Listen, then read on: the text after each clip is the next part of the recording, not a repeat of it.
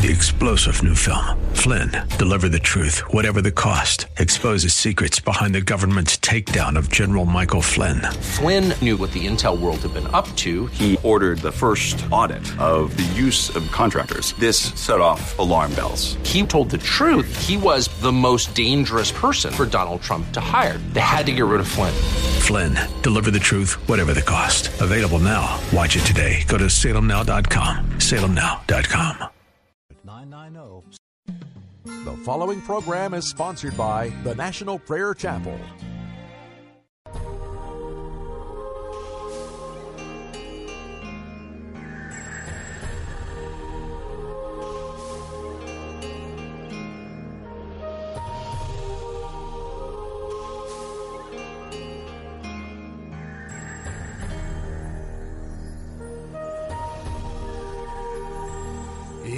Better to wait on the Lord God Almighty and put your trust fully in Him. It is better to look for His wisdom and timing than lean on what you understand.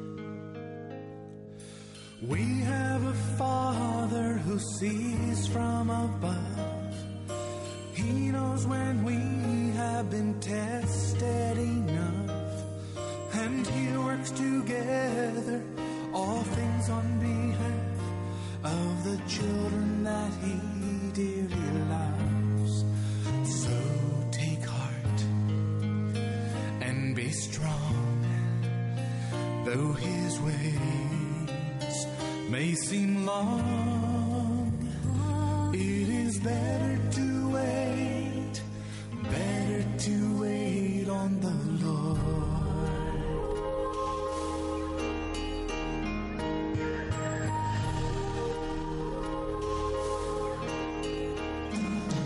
It is better to wait for provision from heaven than to anxiously forge ahead. It's wise to give up any idol we treasure and strive for contentment instead. We have a Father who sees from above. He knows when we have been tested enough, and He works together all things on behalf of the children that He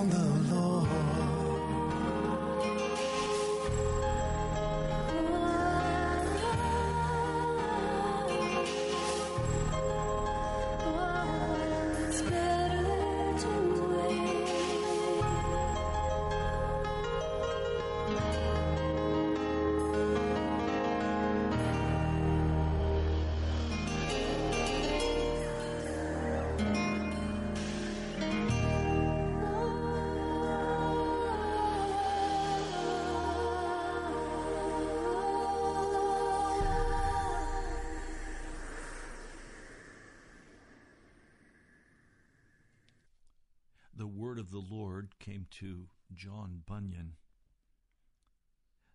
Wilt thou leave thy sins and go to heaven, or have thy sins and go to hell? John Bunyan became a giant because he chose to leave his sin. He chose to go to heaven and not to hell.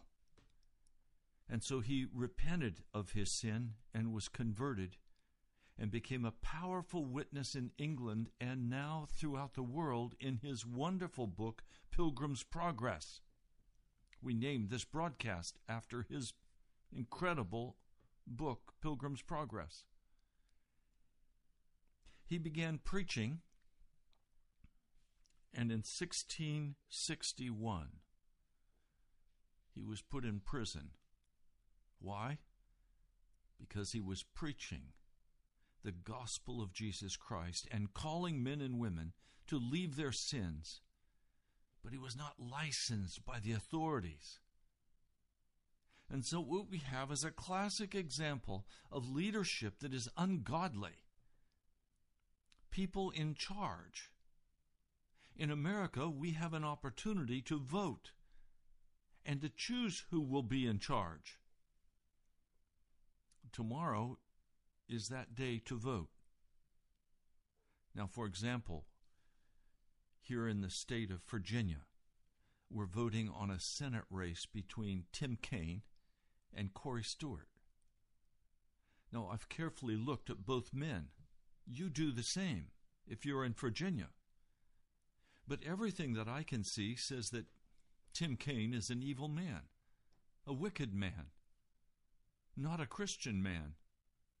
While Corey Stewart, on the other hand, is a Christian man, a family man, a man who has walked clean before God. Has he made mistakes? I'm sure he has. But he's not fundamentally unclean like Tim Kaine. Now, I can say that because we're not a 501c3. We're speaking as Christians. So you know what? I'm going to vote tomorrow for Corey Stewart, and I ask you to do the same. Not because he's the paragon, but because compared to Tim Kaine, there's no comparison, morally. You will recall some time ago we actually did an interview with Corey Stewart on this broadcast when he was running for the governor of Virginia. He's currently the governor of Prince William County, and he is now running for Senate. It was a wonderful interview, and one of my favorite things he said was that if he was elected governor of Virginia, that not one penny of the state budget would go to funding abortions. He's also pledged that if he becomes senator, now this is rather troubling, but evidently under the Clinton presidency, there was a public fund set up to settle sexual assault claims of our Congress members out of court and keep them secret. So now I think it's 16 or 17 million of your taxpayer dollars have gone to hush up sexual crimes of our Congress members. Corey Stewart has said that if he becomes senator of Virginia, he will release those names of those senators so that it can come out what's really going on, and we can have some real accountability with our men and women in Congress. Now, I just wanted to share with you, you can find out what's going to be on your ballot before you actually go to the voting office. I highly encourage you to do this. There's a couple different ways you can get to it. You can either just go on Google and search something like, who's on my ballot? And then put Virginia or Maryland or DC. If you want to go to it directly, the Virginia website is elections.virginia.gov. That's elections.virginia.gov. You put in your voting address where you're registered to vote. It will tell you your voting location, and it will tell you everything that's on the ballot. Now, for Virginia, we have some very important votes tomorrow. There's one seat open for the Senate, one seat open on the House of Representatives, at least in my district, as well as two proposed constitutional amendments, and in Prince William County, the chairman of the school board. And it will show you who is running for each of these positions so you can do your research before you get to the poll. Now, for Maryland, the website is also elections.maryland.gov. That's elections.maryland.gov. Very similar websites laid out a little differently, but you will be able to find everything that will be on your ballot so that you can do your research, you can pray, and you can make an informed decision before you go to vote. We highly encourage you to vote. I don't know if any of you are aware of this, but over here in Occoquan, Virginia, there is a former prison in Lorton. It was actually, now it's in Lorton, but it's a former prison where a number of women suffragists were imprisoned and beaten and fed rotting food, almost died, because they were peacefully picketing for the right to vote. They were picketing outside of the White House, actually. And they spent some horrific time in that prison. Men and women laid down a lot for us to have the right to vote. And this country is built on the government being a people elected by the people of the United States. So we don't have a right to just sit back and moan about the government. We're very much responsible before God for the government of this country. I do want to share one more thing. When I lived in Michigan, I was very impressed by how mobilized the average citizen is. I saw last time I was there, they had set up what they called the working man's party because they wanted to be able to put candidates on the ballot who were average working individuals. And so they had a number of people in this last election. They had an adjunct professor at a community college. They just had ordinary working people because they said, we actually want to have a fair shot for people who understand what it's like to be an ordinary working person, for them to be on the ballot, that they could be put in office. There's been always been a strong holding of the government accountable among the citizens of Michigan. They are not afraid to arrest their own governors and put them in prison if they have been embezzling money from the city. They are very much into holding large corporations accountable, largely through unionization and strikes. So it's our responsibility to do the same. I wanted to share one more thing from Charles Finney. Did you want to jump in before I do that? No, share the Charles Finney material. Charles Finney spoke on the subject of voting in a rather interesting context. So this actually comes from a lecture called Hindrances to Revival. That's Hindrances to Revival by Charles Finney. And he identifies one hindrance to revival is the church not taking right ground in regard to politics. So this is what he says about it. The church must take right ground in regard to politics. Don't suppose that I'm going to preach a political sermon, but the time has come that Christians must vote for honest men and women and take consistent ground in politics. They must let the world see that the church will uphold no person in office who is known to be a thief, an adulterer, a gambler, a drunkard. He says it's so easy now to find information that every man can know for who everyone else has voted. He says if Christians will give their vote only for honest men, the country will be obliged to have upright rulers. All parties will be compelled to put up honest men and women as candidates. In other words, if Christians will say we're only going to vote for a righteous man or a righteous woman, then all parties will be obliged to put up honest men and women on the ballot. He says, Christians have been exceedingly guilty in this matter, but the time has come when they must act differently. As on the subject of slavery, so on this subject the church must act rightly or the country will be ruined. God cannot sustain this free and blessed country which we love and pray for, unless the church will take right ground. Politics are a part of religion in a country such as ours, and Christians must do their duty to the country as a part of their duty to God. It seems sometimes as if the foundations of the nation are becoming rotten, and Christians seem to act as if they think God does not see what they do in politics. But I tell you that he does see it, and he will bless or curse this nation according to the course that we take. Now we've come to a time in our culture when, in the last presidential election, both candidates were fornicators, both candidates were adulterers, both candidates were unclean, and yet we had to look at both of them and say which one represents the policies that would be righteous for our nation. And the choice was made. Now, I urge you, vote tomorrow.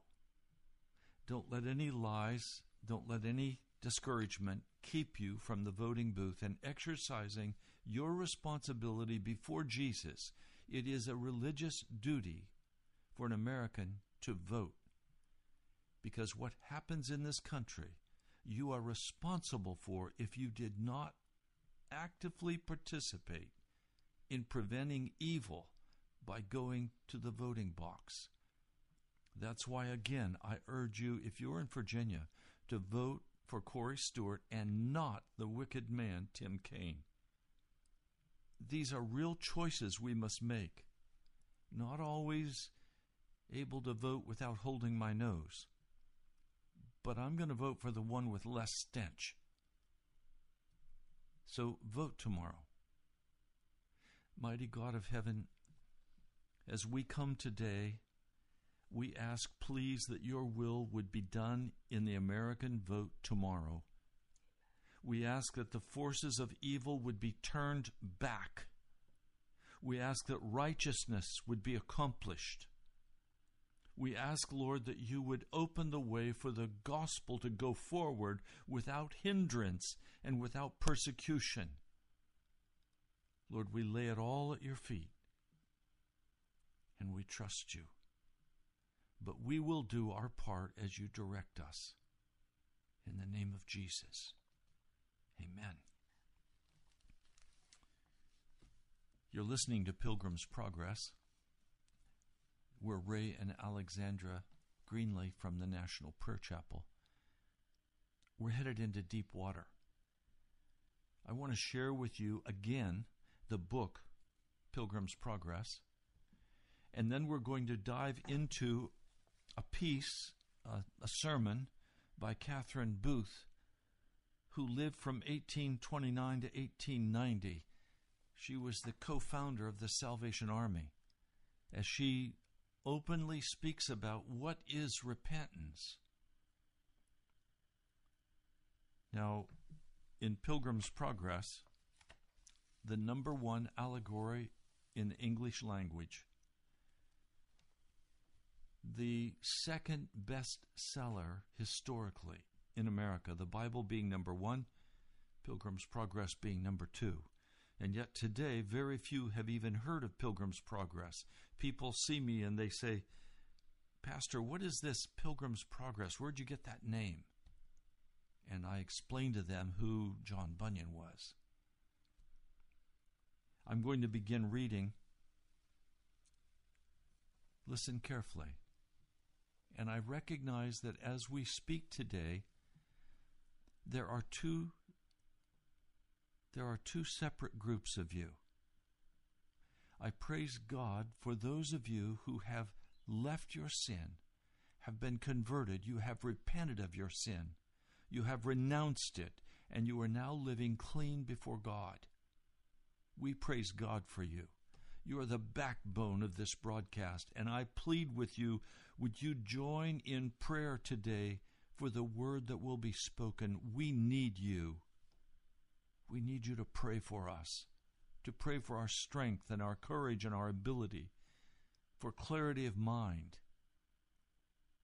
And just a quick note, we're not doing an offertory today, but we're still $350 short of what is needed to pay the radio bill for last month.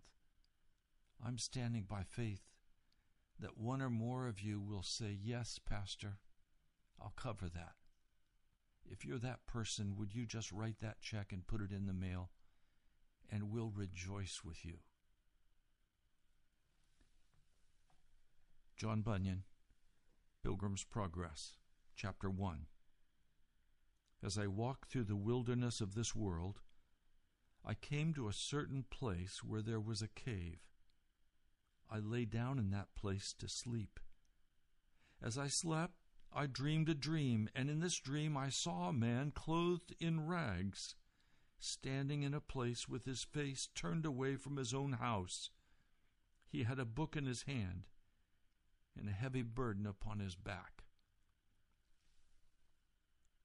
A man clothed in rags. A man dressed in his own righteousness. Our own righteousness is filthy rags before God. A man who still walked in sin. A man destined for destruction. His face was turned away from his own house. That is, he knew the answer was not in the familiar. He knew there had to be another way to get to God. He knew that there had to be a journey where he could be led safely from destruction. There was a book in his hand, and Bunyan is talking about the Bible, and a heavy burden upon his back, a heavy burden of sin. How could he be released from his sin? Continuing, I looked and saw him open the book and began to read. And as he read, he wept, and he trembled. Not being able to contain himself, he cried out in a loud voice, "What shall I do?" In this condition, he went home. He tried to keep to himself for as long as possible so that his wife and his children could not see him in such distress. But after a short time, his anguish had increased so much that he could not remain silent. So he began to share with his wife and his children what was on his troubled mind. And this is what he told them. Dear wife and children, I am greatly troubled by this burden that torments me and grows and weighs so heavily upon me.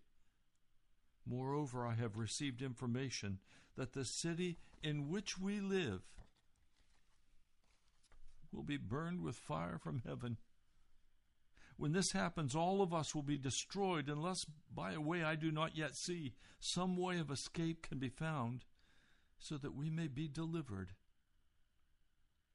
Hearing this, his family was greatly amazed, not because they believed what he said to them was true, but because they thought he was losing his mind. So as the evening approached, hoping that sleep might settle his mind, they quickly put him to bed. We need the grace of God to quicken conscience.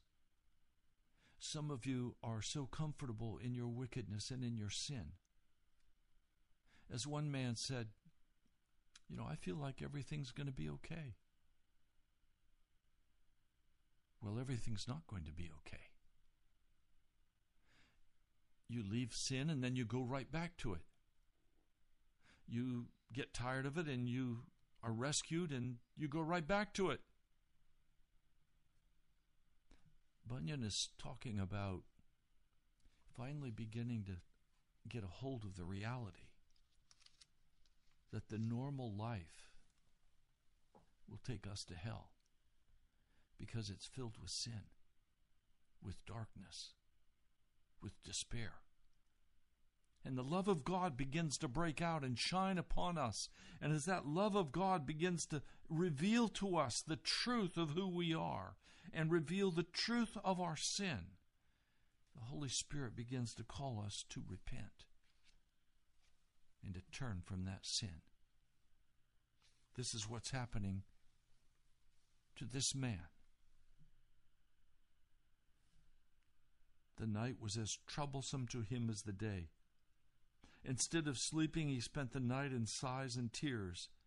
So when morning came, his family finally came to find out how he was doing, and he said, "Worse and worse." He started speaking to them again about his fears and concerns. They became cold toward him. They tried to deride him. Sometimes they would chide him. Other times they would just ignore him. So he began retiring to his private room to pray for them and to pity them, and also to try to find consolation for his own misery. He would often walk alone in the fields, sometimes reading, sometimes praying, and for a long time. This is how he spent his days. Then one day I saw the man walking in the fields, which he often did, reading his book, and greatly distressed in his mind. And as he read, he burst out, as he'd done before, crying, "What shall I do to be saved?"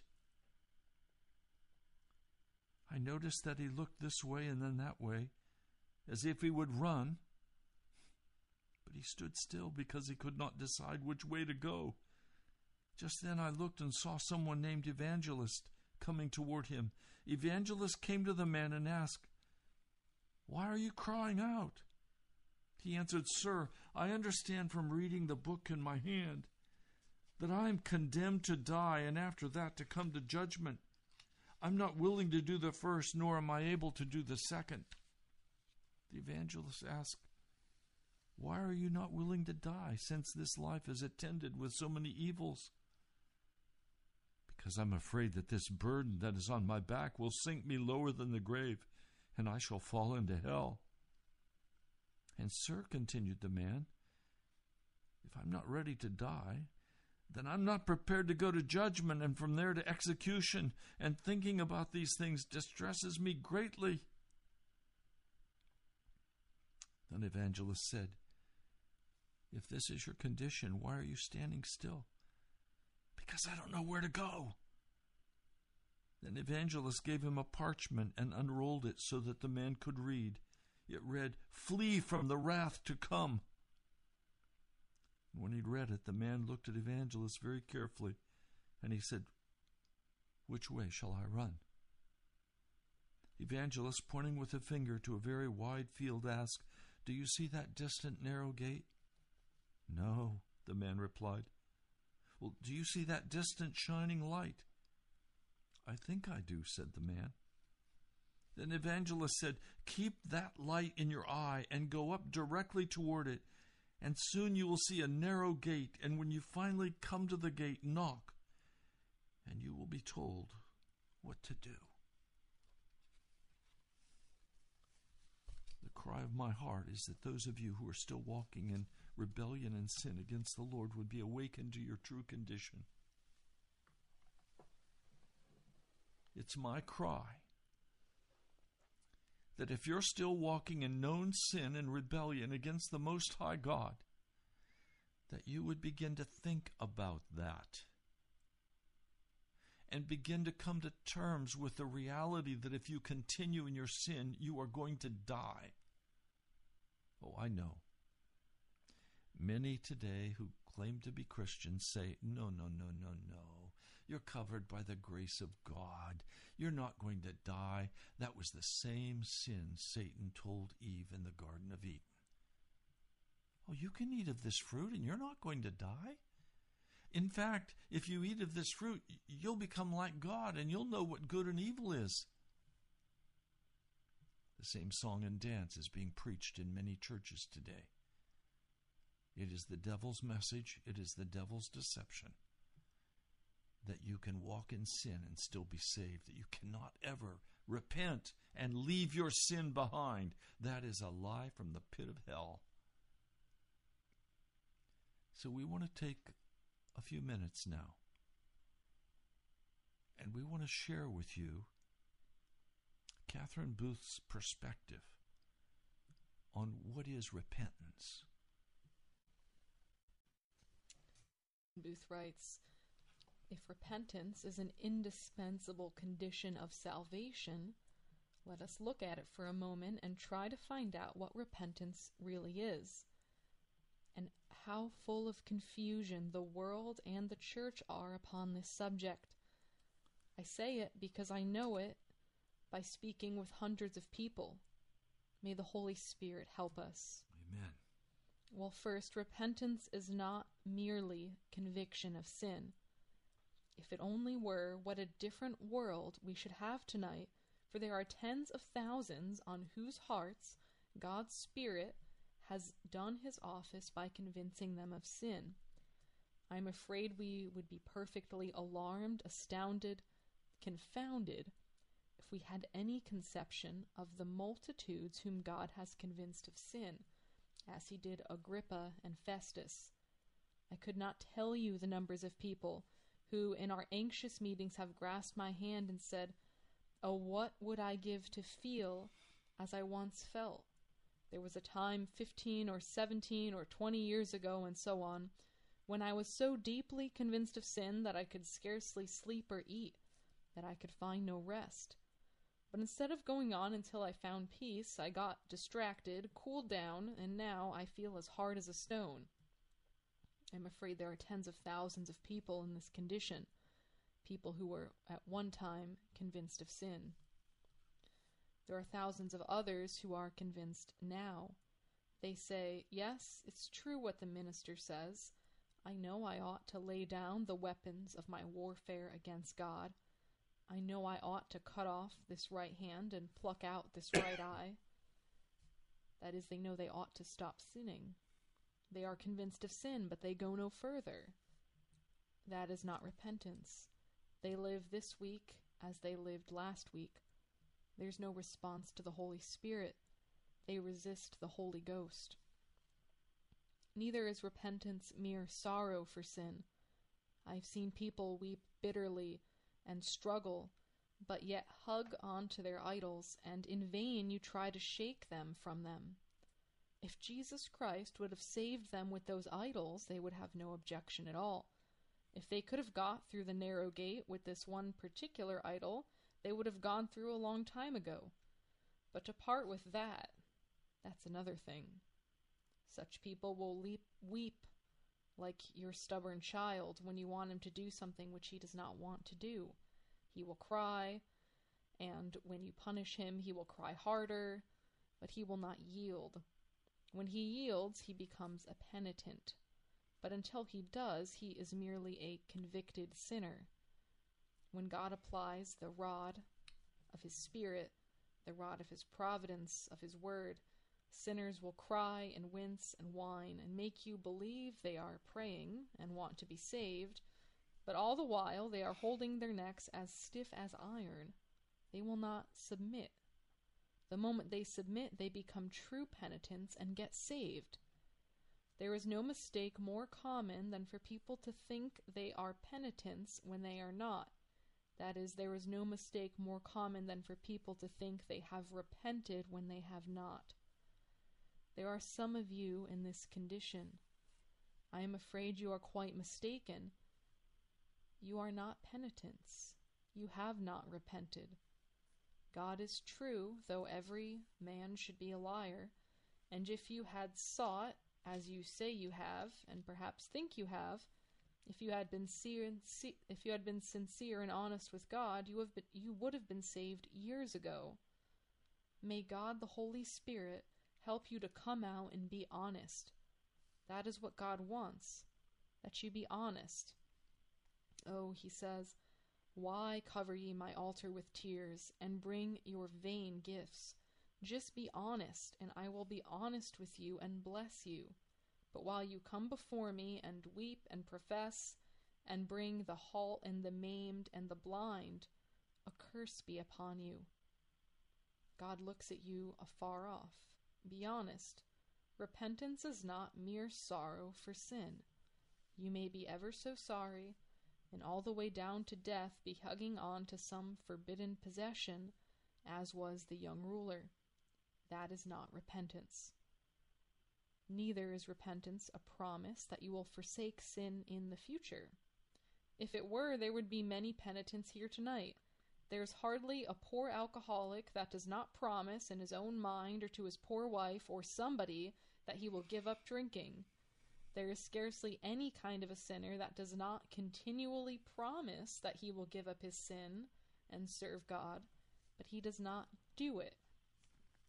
Then what is repentance? Repentance is simply renouncing sin. turning around from darkness to light, from the power of Satan to God. This is giving up sin in your heart, in your purpose, in your intention, in your desire. Resolving that you will give up every evil thing and do it now. Of course, this involves sorrow, for how will any sane man turn himself around from one course to another if he does not repent of having taken that course? It also implies a hatred of sin. He hates the way that he formerly went and turns around from it. He's like the prodigal son, when he sat in the pig's pen among the husks and the filth. He fully resolved and at last acted. He went, and that was the test of his repentance. He might have sat resolving and promising until now if he had lived that long, and he would never have gotten the Father's kiss, the Father's welcome, if he hadn't started. But he went. He left the filth, the pig pen, the husks. He trampled them under his feet. He left the citizen of that country.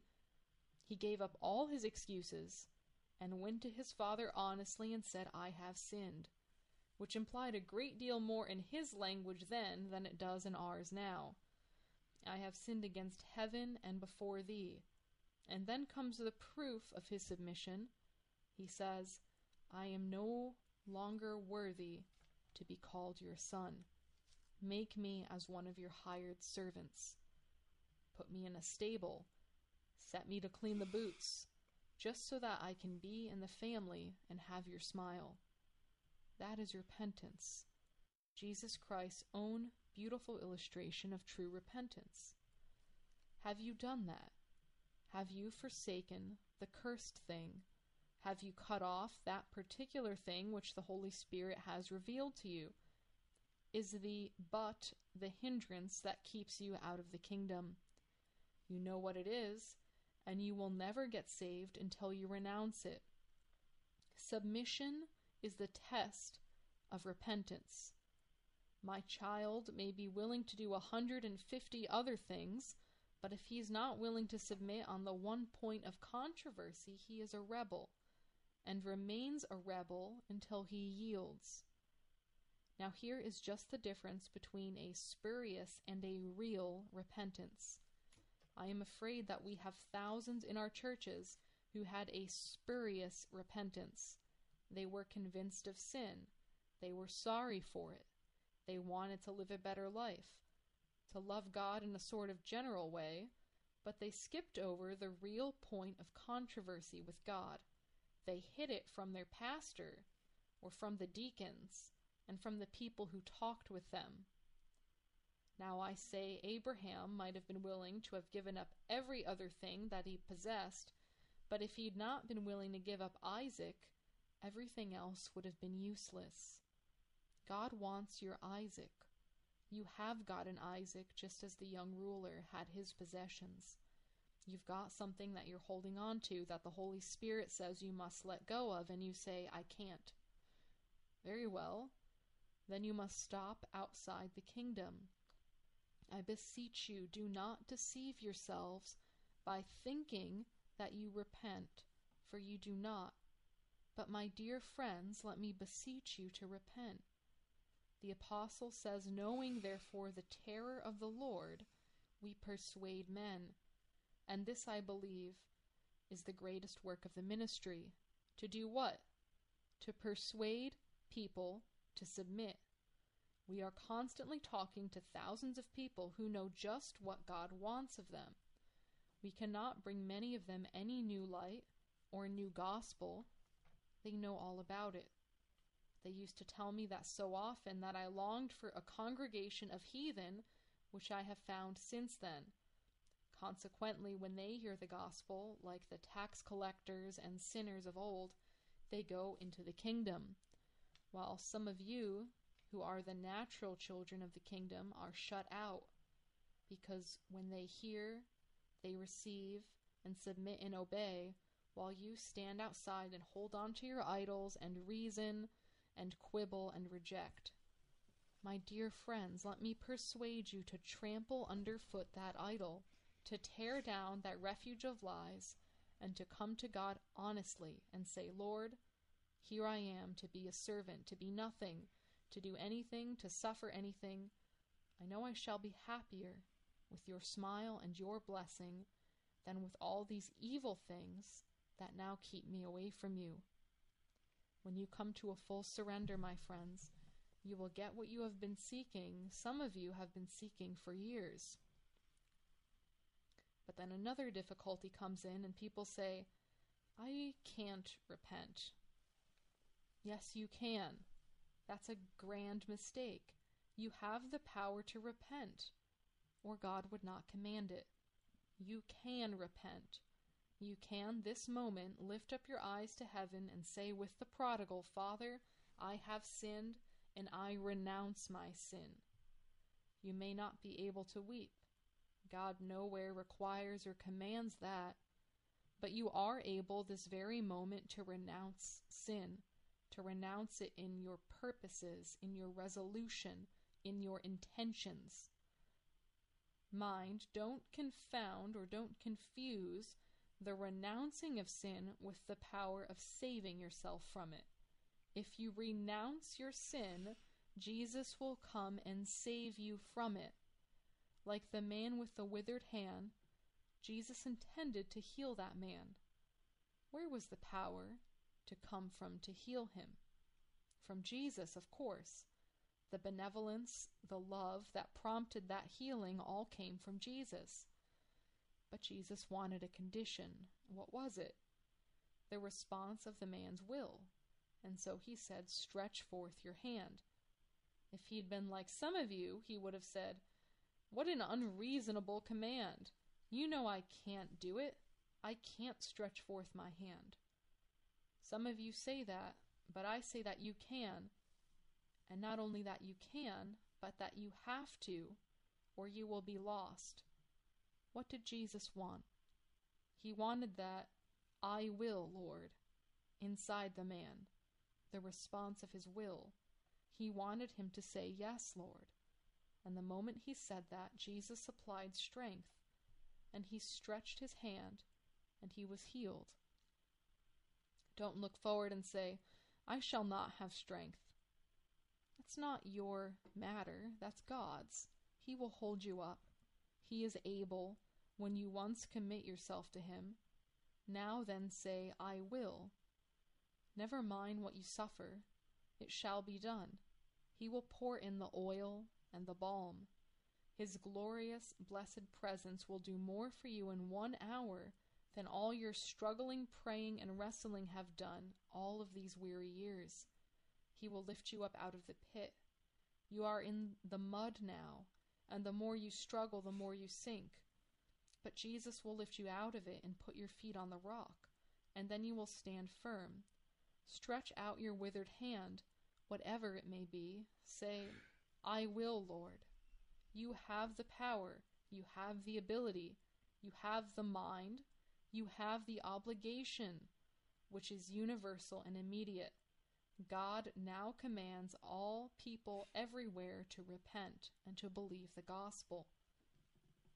He would be a tyrant to command us to do that if we didn't have the power or ability to do it. Now, do you repent? Don't fall into the old snare. Not do you weep. The feeling will come after the surrender. Don't say, well, I don't feel enough. Do you feel enough to be willing to forsake your sin? That is the point. Any soul who does not repent enough to forsake his sin has not repented at all.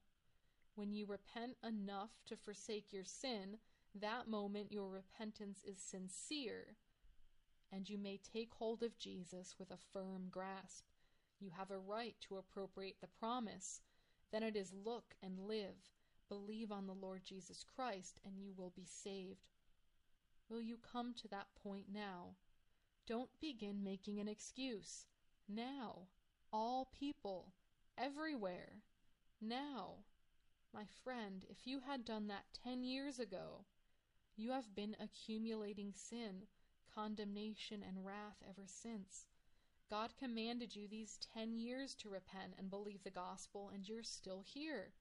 How many sermons have you heard? How many invitations have you rejected? How much blessed persuasion and reasoning of the Holy Spirit have you resisted? How much of the grace of God have you received in vain? I tremble to think what an accumulated load of abused privilege, lost opportunity, and wasted influence such people will have to give an account for. Talk about hell. The weight of this will be hell enough. You don't seem to think anything of the way you treat God. People are very much awake to any evil they do to their fellow men. They can much more easily see the sin of hurting their neighbors than of hurting the great God. But he says, "Will a man rob God? Yet you have robbed me." Do you not see the awful weight of condemnation that comes upon you for putting off, rejecting, resisting, vacillating, halting, while he says now, now? He has had a right to every breath you have drawn, to all your influence, every hour of every day, of all the years of your life. Is it not time that you ended the controversy with God? He may do with you as he did with such people once before, swear in his wrath that you shall not enter his rest. Are you not provoking him as they provoked him? My friend, be persuaded now to repent. Let your sin go away and come to the feet of Jesus. For your own sake, be persuaded. For the peace, the joy, the power, the glory, the gladness of living a life of consecration to God and service to your fellow men and women, yield. But most of all, submit because of the love that God has for you. A great, rough man, stricken down, said to my husband a few weeks ago, when he looked up to the place where other people were being saved, "Mr. Booth, I would not go there for $100. My husband whispered, "Will you go there for love?" And after a minute's hesitation, the man, brushing the great tears away, rose up and followed him. Will you go there for love, for the love of Jesus, the great love with which he loved you and gave himself for you? Will you, for the great yearning with which your Father has been following you all these years, for his love's sake, will you come? Go down at his feet and submit. The Lord help you. Amen. Oh, that you would rend the heavens and come down, that the mountains would tremble before you. As when fire sets twigs ablaze and causes water to boil, come down to make your name known to your enemies and cause the nations to quake before you. For when you did awesome things that we did not expect, you came down, the mountains trembled before you. Since ancient times, no one has ever heard, no ear has perceived, no eye has seen any God beside you, who acts on behalf of those who wait for him. You come to help those who gladly do right, who remember your ways. God is waiting for you today. Will you leave your sin? One man we spoke with, are you going to go back to your alcohol? Well, I don't know. I don't want to. But yeah, that's possible. Really? Guaranteed he's going back to his alcohol if he doesn't change his attitude. Because he doesn't see. He has no will to submit to God. Another man. We said to him, you need to get rid of your television, and you need to turn off all of your dating websites and you need to wait on God. Well, frankly, it's not about the television, and it's not about the dating websites. It was about what was exposed in this man's heart, as he very angrily said, I am not going to allow anyone to control my life. I'm in charge of my own life, and I'll do what I want to do. You can't tell me that I have to do this. Well, of course I can't. But what was exposed was a hard-edged rebellion. That's what God was getting at in his heart. Oh, and he talks a good game. Oh, I love Jesus and I want to serve him. But he doesn't want to submit to him. Repentance is submission to God. It is choosing to renounce that sin. It's choosing to go a different direction. And once that's done, it's done. And a whole new life begins to open before you. Will you make that decision today? Will you renounce your sin? And I don't need to tell you what it is. I don't know what it is, but you know. The Holy Spirit's been dealing with your heart. It may be bitter cynicism and anger. It may be disappointment that life hasn't worked the way you wanted it to, and you're mad about it. It may be smoking and drinking and carousing. It may be fornication. It may be pornography.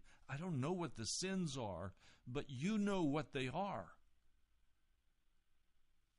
And it's up to you to decide if you're going to continue in that sin and claim you're a Christian, which you are not.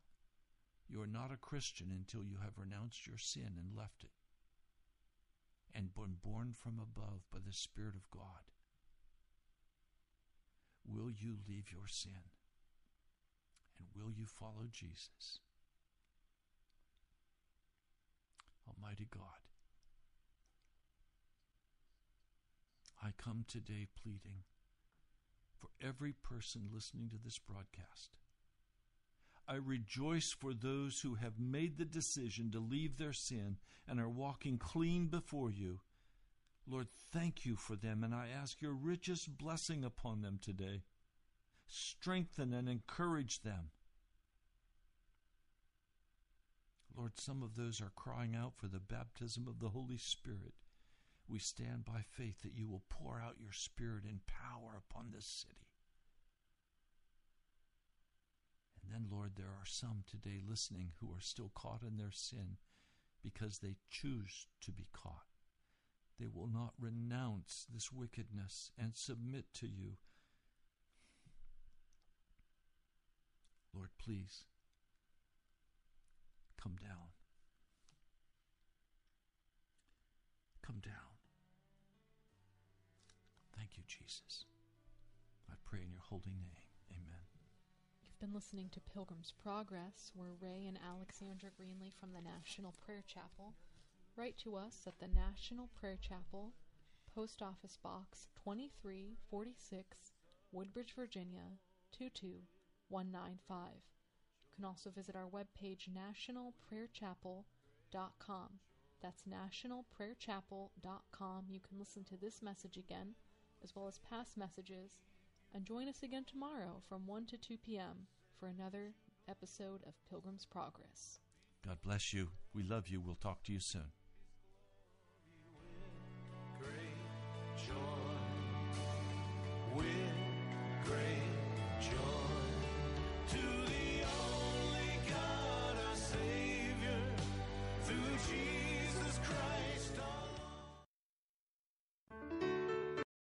Three-star General Michael J. Flynn, head of the Pentagon Intelligence Agency, knew all the government's dirty secrets. He was one of the most respected generals in the military. Flynn knew what the intel world had been up to. He understood its funding. He ordered the first audit of the use of contractors. This set off alarm bells.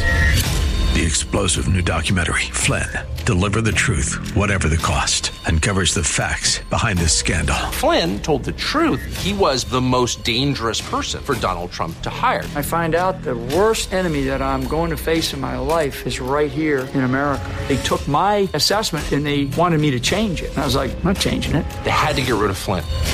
With in-depth interviews, archival footage, and never-before-seen personal records of the man behind the headlines. I just felt like I was drowning. Flynn, Deliver the Truth, Whatever the Cost. Available now. Watch it today. Go to SalemNow.com. SalemNow.com.